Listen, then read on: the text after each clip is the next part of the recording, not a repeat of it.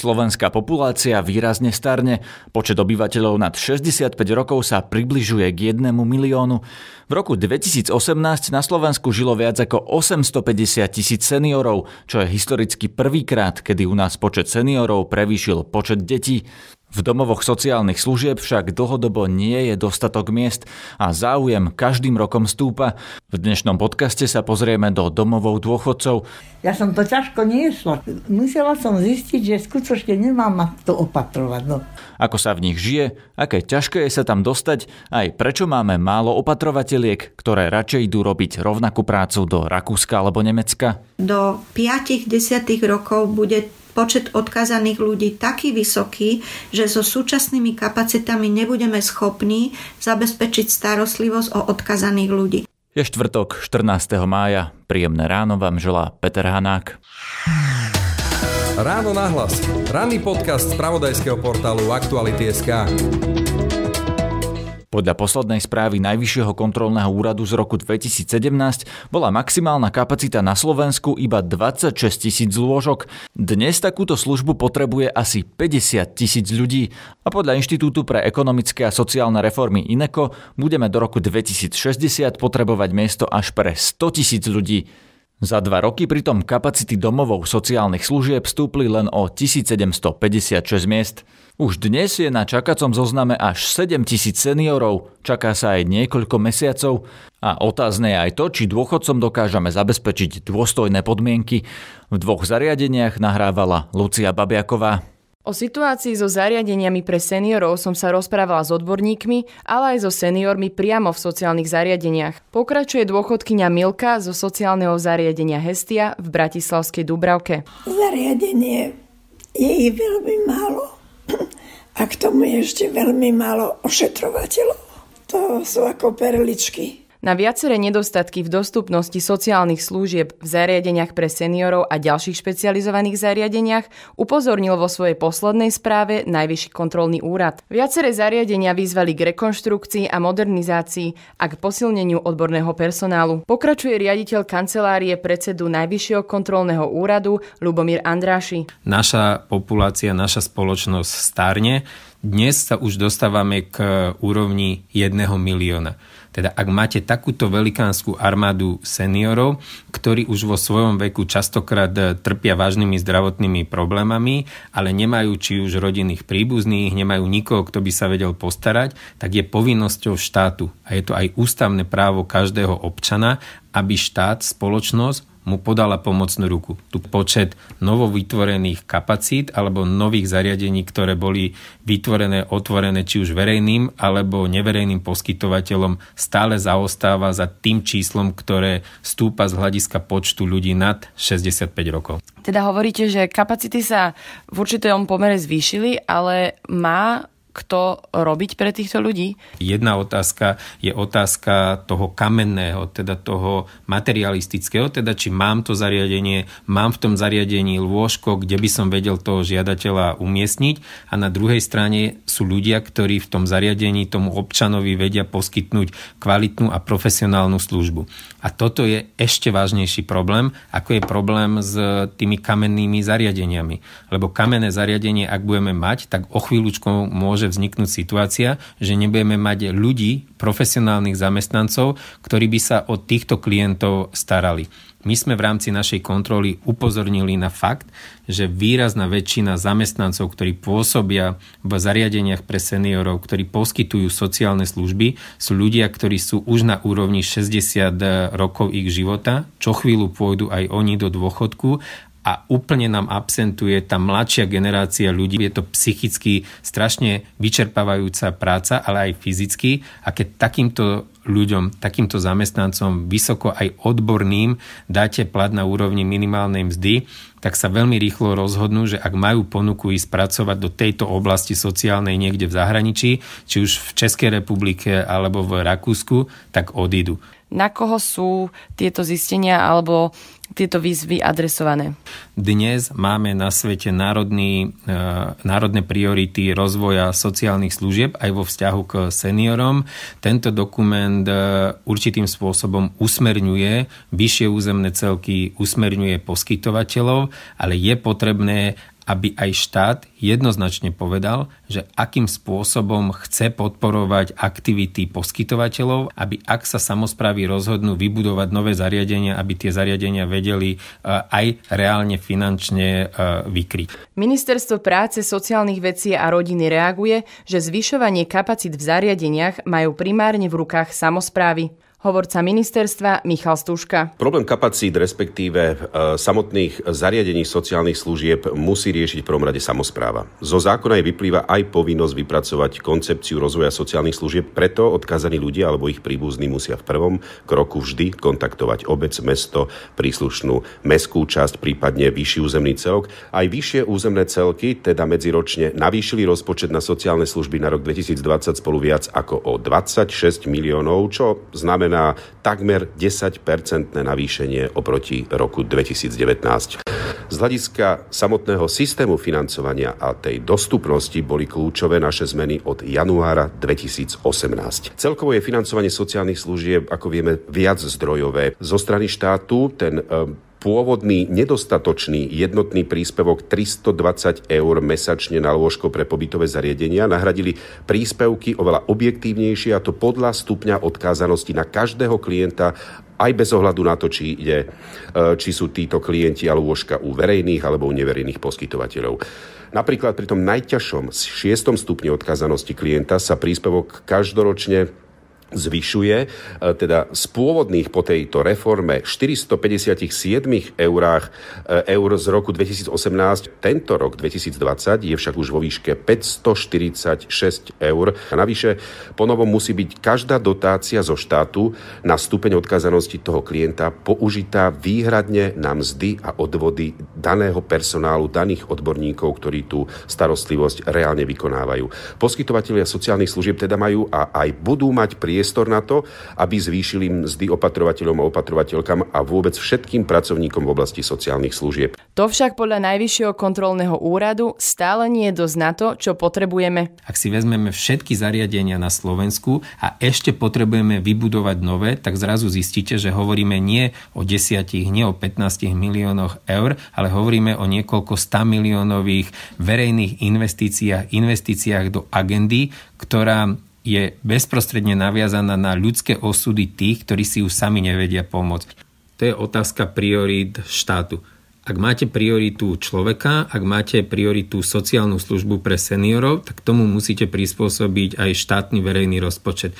Ak však máte priority niekde inde, tak potom vám automaticky neostávajú peniaze práve na tieto sociálne e, programy, ktoré sa viažú na našich e, seniorov, ale konečnom dôsledku to rozhodnutie je veľmi jednoduché. Buď pre realizáciu tejto povinnosti štátu k seniorom si splní štát prostredníctvom verejného rozpočtu, štátneho rozpočtu, alebo jediná možnosť je potom tá, že na výklady alebo náklady, ktoré majú tieto zariadenia spojené so svojím fungovaním, bude musieť prispievať klient alebo rodinný príslušník. Keby sa nám aj podarilo kapacity v zariadeniach zvyšovať, bude sa mať o nových klientov kto postarať? Hovorí vedúca sestier domu 3. veku v Petržálke Erika Ivančíková. Sociálne služby sú všeobecne uh, podimenzované, čo sa týka aj financií, ale týka sa to aj zamestnancov, ktorí pracujú v sociálnych službách, pretože naozaj je to veľmi psychické a fyzické náročné povolanie. Nastali určité zmeny za posledných 10 rokov, čo sa týka klientely v zariadeniach tým pádom stúpa aj náročnosť e, práce v týchto zariadeniach. Týka sa to napríklad toho, že sa rušili e, geriatrické lôžka. Tým pádom sa nám klienti vracajú z hospitalizácií nedoliečení. Veľmi často sú opakované hospitalizácie a zdravotný stav klientov je naozaj vážnejší, zložitejší a tým pádom je potreba aj väčšieho počtu odborných zamestnancov, zdravotných zamestnancov, čo sa týka starostlivosti. Čiže toto v našom eh, štáte alebo v našej krajine chýba ten medzistupeň medzi starostlivosťou v nemocniciach a v zariadeniach sociálnych služieb. Také tie ošetrovateľské domy, ktoré už boli eh, slubované niekoľko rokov a nie sú. Na Slovensku máme dlhodobo problém s odchádzajúcimi zdravotníkmi do zahraničia a dá sa povedať, že záujem o túto prácu klesa. Častokrát sa to spája s nízkym finančným ohodnotením Ako to vnímate vy z vašej dlhodobej skúsenosti? Je to naozaj hlavne o tých peniazoch? E, nie je dôležité len finančné ohodnotenie, aj keď je to smerodajne, je to dôležité, ale je dôležité aj morálne ohodnotenie pretože často sme prakticky podceňovaní zo strany iných zdravotníckých zariadení, čo sa, a hlavne ústavných zariadení, ale aj centrálnych príjmov. Eh, takže sestry prakticky v zariadeniach, ktoré sú ale opatrovateľia, sú mnohokrát lepšie na tom, čo sa týka aj eh, pracovne, ale aj vedomostne ako sestry, ktoré pracujú v nemocniciach napríklad. Už len z toho dôvodu, že zdravotníckí pracovníci sa tu musia spolahnúť sami na seba keďže lekári v zariadeniach väčšinou bývajú tak jedenkrát do týždňa, pričom v nemocnici sa sestra môže spolahnúť na lekára, má ho stále pri sebe. Medzery máme aj v systéme domácej opatrovateľskej starostlivosti. Starší ľudia často preferujú liečbu v domácom prostredí, no keďže na to nemajú primerané podmienky, idú na čakací zoznam do sociálneho zariadenia. Dôchodkyňa Magda zo sociálneho zariadenia Hestia by tiež najradšej ostala v domácej liečbe, no nemal sa o ňu kto postarať. Pôjdeš do, do, do zariadenia. Ja som to ťažko niesla. Musela som zistiť, že skutočne nemám ma to opatrovať. No, chcela, nechcela, musela som sem prísť. No, predtým to tak povedali, že to, to pokladí za chudobinec. Každý e, e, si tých rodičov doma e, ako opatril. Viete? No a teraz sa ten trend práve otočil. A teraz že... sa otočí a teraz, lebo dneska už nikto nechce nikoho opatrovať. Ja, ja pracujem, ja toto, hoci sa kedysi aj pracovalo, aj opatrovalo. Na nepriaznivú situáciu opatrovateľskej starostlivosti upozorňuje aj riaditeľka domova Hestia Milada Dobrodková. My sa v praxi stretávame s tým, že chodia do zariadenia sociálnych služieb ľudia, ktorí nie sú doliečení, sú chorí a oni potrebujú ešte následnú zdravotnú starostlivosť. Povedzme, príklad po náhlej mozgovej príhode je už v nemocnici stav poriešený, kde sa dostáva. Dostáva sa domov v tom no možno v lepšom prípade z hľadiska toho pacienta e, domov, ale doma narazí na bariéru. Nie je to sestier, a nie to opatrovateľiek. Teda čo tá rodina urobí s takýmto pacientom, ktorý by potenciálne mohol doma ešte žiť niekoľko rokov, kým by sa ten zdravotný stav e, zhoršil tak, že teda už musí ísť do, do ústavnej starostlivosti, alebo by v pokoji dožil ten svoj život doma. Teda ak my nezmeníme prístup štátu v tom zmysle, že nenakáže zdravotným poisťovňam rádovo, nie o 20-30, zväčšiť počet sestier, ktorých samozrejme budú financovať, pretože inak to nepôjde. Rodina nemá šancu prefinancovať e, zo svojich vlastných zdrojov sestru. Prečo je ten, tento problém tu pretrvá už tak dlho, keď je očividný, viditeľný? Odkiaľ má tá iniciatíva ešte ísť? Ja si myslím, že ministerstvo si je veľmi, e, veľmi dobre vedomé tých potrieb a že je to skôr otázka zdrojov a otázka toho, že nakoľko tie zdravotné poisťovne peniaze majú alebo nemajú ale ingerencia štátu je tu na to, že ak teda proklamujeme, a my proklamujeme všade, že chceme vytvoriť také podmienky, aby ten človek mohol zostať čo najdlhšie doma, ale ak to potom nepremietneme do zákonov, oni to sami neurobia. Takže odpoveď je jednoduchá. Nie, nie je to zdrojov, ministerstvo o tom vie. Za zdravotné poisťovne e, vylobujú, že to zostane na takéto hranice zhruba plus minus na kraj 100. No to nám nepomôže. To je ako kvapka mori. Ministerstvo práce tvrdí, že počty opatrovateľov a opatrovateľiek sa za posledné roky zvyšujú. Opäť Michal Stuška. Na ich podporu ministerstvo sa zameralo už od roku 2014. Za ten čas sme vyčlenili e, prevažne projektové prostriedky vo výške takmer 150 miliónov eur na pomoc samozprávam, ale teda aj tým e, tomu neziskovému sektoru. Vďaka tejto projektovej podpore sa počet opatrovateľov a opatrovateľiek odkázaných e, ľudí od roku toho 2014. zvýšil priebežne medzi číslami 3700 až 4300 odborníkov, ktorí sa priebežne starali o 5 až 6 tisíc odkázaných ľudí na Slovensku. Podľa Milady Dobrodkovej sociálne služby potrebujú viac peňazí. Štát sa snaží urobiť v tom taký nejaký systém, aby bolo jasné v tom systéme, že za niečo, za domácu opatrovateľskú je zodpovedná obecná samozpráva.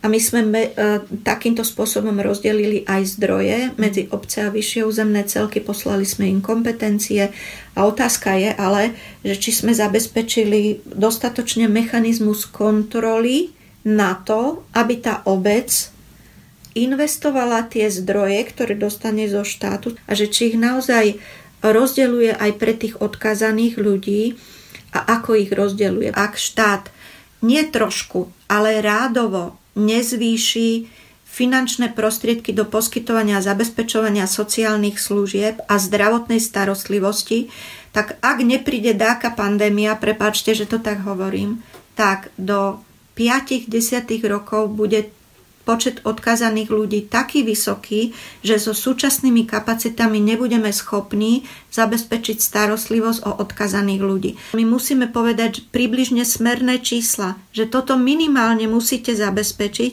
lebo ten nárast odkazaných ľudí je taký obrovský, že nám tí ľudia odkazaní a k tomu sa dostaneme, že tí ľudia budú zomierať doma bez pomoci, lebo tá obec nemá na to peniaze a my sme nevytvorili systém na to, aby boli financované tieto služby. Slovensko pritom má odborníkov aj opatrovateľov. Tí sa však často starajú o starších ľudí v Rakúsku alebo Nemecku, kde im to lepšie zaplatia. Ako funguje systém domácej opatrovateľskej služby vo Viedni, som sa pýtala opatrovateľa Radovana Chudého. Posledné 5-6 rokov sa to začalo tak stále viac a viac rozvíjať, že predtým bol taký, by som povedal, taký boom, že sa stávali veľké e, sociálne zariadenia, domovy dôchodcov, e, alebo proste miesta, kde mohli tí ľudia byť s podporou, ale teraz vlastne sa to orientuje viacej na to domáce ošetrenie, dokonca teraz už sa tam vyvíja a rozvíja asi za posledné 2-3 roky aj špeciálne opatrovanie, čo je hospic do domácnosti, aby nemuseli chodiť do tých zariadení, lebo jednak e, zariadenia sú dosť náročné na údržbu a na financie, jedna vec. A druhá vec, ten starý človek, ktorý celý život žil na tom svojom mieste, ktorému je dôverné, kde pozná všetko okolo, má dojsť do nejakého cudzieho zariadenia. Väčšinou je taká skúsenosť, že tí ľudia to už potom nezvládnu sa adaptovať a že rýchlejšie by som povedal, zomierajú, alebo je to pre nich také veľmi negatívne, zlé. Na Slovensku je teda známy ten trend, že zdravotníci odchádzajú do zahraničia za pracou a v týchto zariadeniach alebo celkovo v sociálnych službách nie je dostatok personálu. Pociťujete takýto problém aj v Rakúsku, alebo dá sa povedať, že to je len slovenský problém? Myslím, že to není slovenský problém, že je to, ja neviem, ako by som to nazval, celoeurópsky alebo celosvetový, že ono sa to vždy tak posúva, že zo Slovenska odchádzajú sestry do Rakúska, z Rakúska sestry odchádzajú do Nemecka, do Švajčiarska, z Nemecka idú sestry zase niekam ďalej.